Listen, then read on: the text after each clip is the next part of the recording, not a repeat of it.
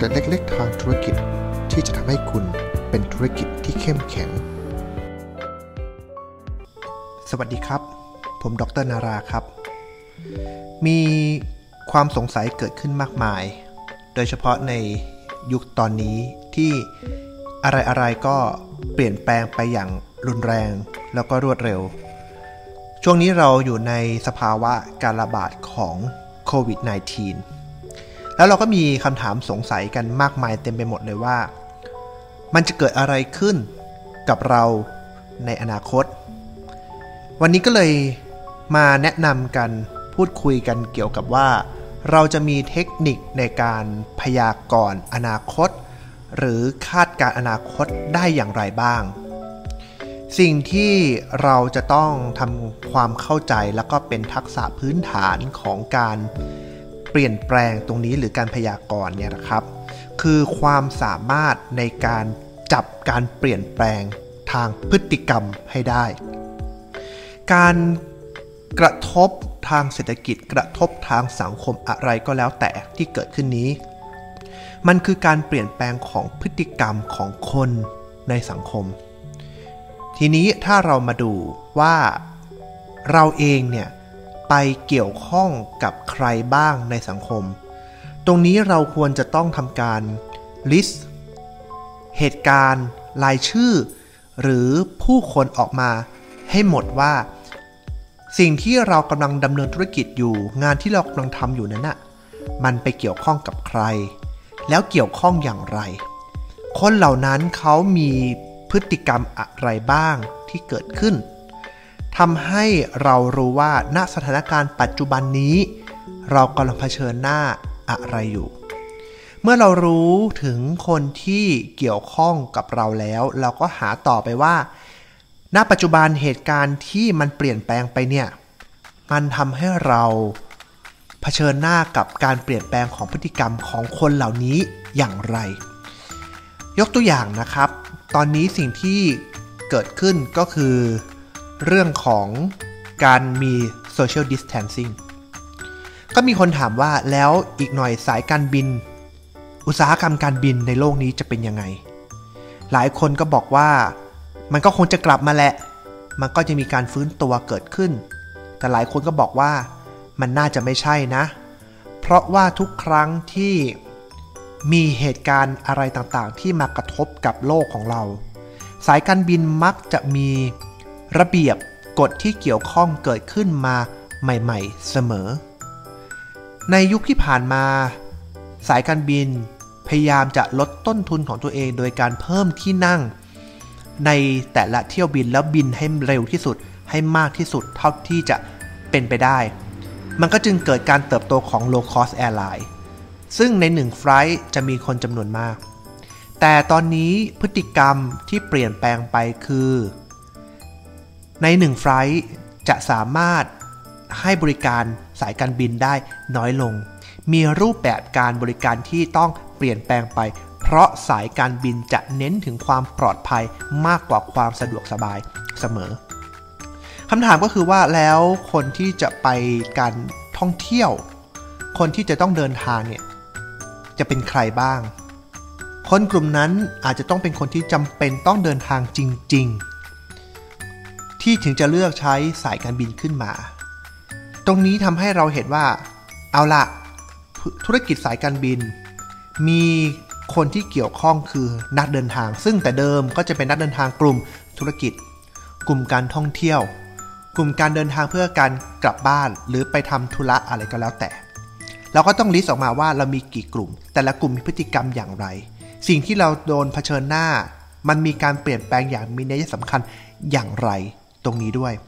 ทำให้เราสามารถพยากรณ์ได้ว่าเอาละเมื่อเหตุการณ์ทุกอย่างมาประกอบกันแล้ว ถ้าฉันเป็นสายการบิน ถ้าฉันเป็นนักเดินทาง ถ้าฉันเป็นผู้โดยสาร ฉันจะคิดอย่างไร หลังจากนั้นเราก็เอาความคิดเหล่านี้ที่เกิดขึ้น มาทำการลิสต์ทีละเรื่องทีละเรื่อง ทีละองค์ประกอบของแต่ละคน แล้วบอกว่าถ้าเป็นผู้ประกอบการจะต้องคิดแบบนี้ ถ้าเป็นลูกค้าคิดแบบนี้ ถ้าเป็นฟังฝ่ายรัฐบาลหรือผู้กำกับดูแลก็คิดแบบนี้ แล้วทั้งหมดนี้เอามารวมกันแล้ว เราจึงสามารถพยากรณ์ได้ว่าเกิดอะไรขึ้น ยกตัวอย่างต่อไปตอนนี้อุตสาหกรรมที่บอกว่าน่าจะเติบโต แล้วก็มีความสำคัญยิ่งยวด หลังจากยุคหลักโควิด ถ้ามีการคลายตัวลง ทุกคนก็จะขันกลับมาให้ความสำคัญเรื่องของอาหาร และความมั่นคงทางสุขภาพ ตอนนี้ถามว่าแล้วพฤติกรรมการกินอาหารของคนในสังคมจะเป็นอย่างไร ชอบแบบไหนนะครับ นั่นหมายความว่าอาหาร คนที่ผลิตอาหารเนี่ยก็ต้องดูว่าลูกค้าของเขา หรือคนที่เกี่ยวข้องกับเขามีใครบ้าง ถ้าจะบอกเป็นทุกคนในสังคมอาจจะไม่ใช่ เพราะเราก็ต้องแยกกลุ่มของอาหารออกไปอีกว่าเป็นอาหารสดอาหารปรุงสุกกลุ่มแบบไหน บางคนอาจจะบอกว่าขายแต่ข้าวสารฉันก็อยู่ในอาหารเหมือนกัน แล้วข้าวสารนี้ขายใคร คนจะกินข้าวสารเปลี่ยนแปลงไปไหมนะครับ แล้วรัฐบาลจะคิดอย่างไร อนาคตอาจจะบอกว่า อะไรก็แล้วแต่พยายามส่งออกอาหารให้น้อยลงเพื่อทำให้เกิดความมั่นคงทางอาหารก็เป็นไปได้ครับ เพราะฉะนั้นเนี่ยอาหารที่จะคงเหลืออยู่ในประเทศ ก็จะกลายเป็นสภาวะที่สำคัญที่สุดของยุทธศาสตร์ของภาครัฐ เพราะฉะนั้นอาจจะมีลักษณะของโคต้าการส่งออก หรืออาจจะเป็นว่าอาหารที่อยู่ในประเทศ ถ้าใครสามารถผลิตแล้วเข้าไปใช้โคต้าการผลิตอาหารในประเทศได้ จะมีได้รับการสนับสนุนจากรัฐบาลอะไรบางอย่างที่เกิดขึ้น ซึ่งตรงนี้ตรงนี้เนี่ยเราก็สามารถที่จะนำมาพยากรณ์ได้ว่าอนาคตจะเป็นอย่างไรทำไมเราต้องพูดถึงเรื่องของการพยากรณ์ เพราะว่าทางธุรกิจแล้วเนี่ย ถ้าเรารู้ทิศทางหรือความเป็นไปได้ของการเปลี่ยนแปลงของสังคมก่อน ที่มันจะเกิดขึ้นจริง เราก็มีโอกาสที่เราจะเตรียมตัวและก็เข้าไปใช้โอกาสนั้น ให้เกิดประโยชน์หรือความได้เปรียบทางธุรกิจ หรือความยั่งยืนทางธุรกิจ แต่ถ้าธุรกิจไหนรอให้เหตุการณ์มันเกิดขึ้น แล้วค่อยไปปรับตัวตาม ธุรกิจนั้นก็จะเป็นผู้ที่ต้องเล่นตามเกมของผู้นำตลาดเสมอ นั่นหมายความว่าธุรกิจนั้นอาจจะมีประเด็นเรื่องของต้นทุน ยกตัวอย่างนะครับ ในยุคของโควิด ที่เรากำลังมาเชิญหน้ากันที่ผ่านมา มีความต้องการอย่างหนึ่งที่มีการเปลี่ยนแปลงอย่างมโหฬารคือเจลล้างมือและหน้ากากอนามัย ตอนแรกใครๆก็อยากได้ ใครๆก็ต้องการ ถ้าตอนนั้นใครที่สามารถหาวัตถุดิบ ผลิตเจลล้างมือได้ทัน วันนี้รวยครับ แต่เชื่อหรือไม่ว่าในเหตุการณ์โควิดผ่านไปประมาณ 1 เดือน มีผู้ผลิตเจลล้างมือรายใหม่ เกิดขึ้นมากมายเต็มไปหมดเลย แล้ววันนี้เกิดสถานการณ์คือผู้ที่ผลิตเจลล้างมือนั้น เริ่มขาดทุน เริ่มขายไม่ออก เพราะว่าพยากรณ์พฤติกรรมผิดพลาด ดูแต่อดีตที่ผ่านมาว่ามันกำลังเป็นขาขึ้น แต่เขาไม่ได้ดูเลยว่าพฤติกรรมการซื้อเจลล้างมือมันเปลี่ยนแปลงไปไหมในหนึ่งเดือนที่เรา work from home กัน สิ่งที่เกิดขึ้นก็คือว่าทุกคนเอาเจลล้างมือใส่ไว้อยู่ที่บ้าน หลายสิบลิตร มาก ๆ บางคนซื้อกันเป็นแกลลอน เราบอกว่าเราไม่รู้จะมีขายอีกเมื่อไหร่ทุกคนซื้อตุนไปหมด แล้วปรากฏว่าสิ่งที่เกิดขึ้นนั้นก็คือว่า วันนี้เจลล้างมือขายไม่ออก เพราะทุกคนก็รู้สึกว่า ฉันมีแล้ว ฉันไม่ได้ต้องการคำถามคือแล้วอนาคตจะเกิดอะไรขึ้นอีก เจลล้างมือเป็นสินค้าที่ มีแล้วใช้หมดไป ใครๆก็ใช้ ใครๆก็รู้สึกว่ามันเป็นเรื่องปกติ แต่พอคิดต่อพยากรณ์ขึ้นมาอีกนิดนึงว่า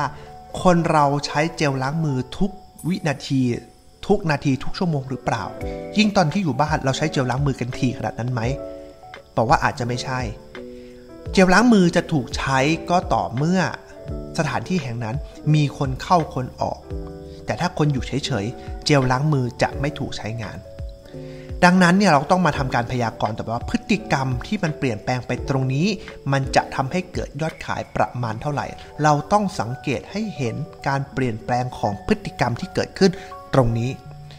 นี่คือทักษะที่จำเป็นของผู้บริหารของผู้นำที่ต้องมี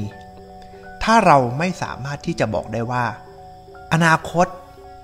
มันจะมีเหตุการณ์อะไรเกิดขึ้น จากพฤติกรรมที่เปลี่ยนแปลงไปอย่างมีนัยสำคัญ ณ ปัจจุบันนี้ จะเป็นความลำบากแล้วก็ยากพอสมควรที่จะทำให้เราปรับตัว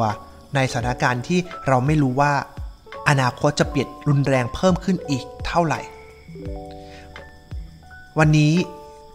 ขอมาแบ่งปันประมาณนี้ แล้วเรามาพบกันใหม่ ตอนต่อๆไป สวัสดีครับ ติดตามเรื่องราว สาระ และเกร็ดความคิดในการทำธุรกิจได้ในตอนต่อๆไปครับ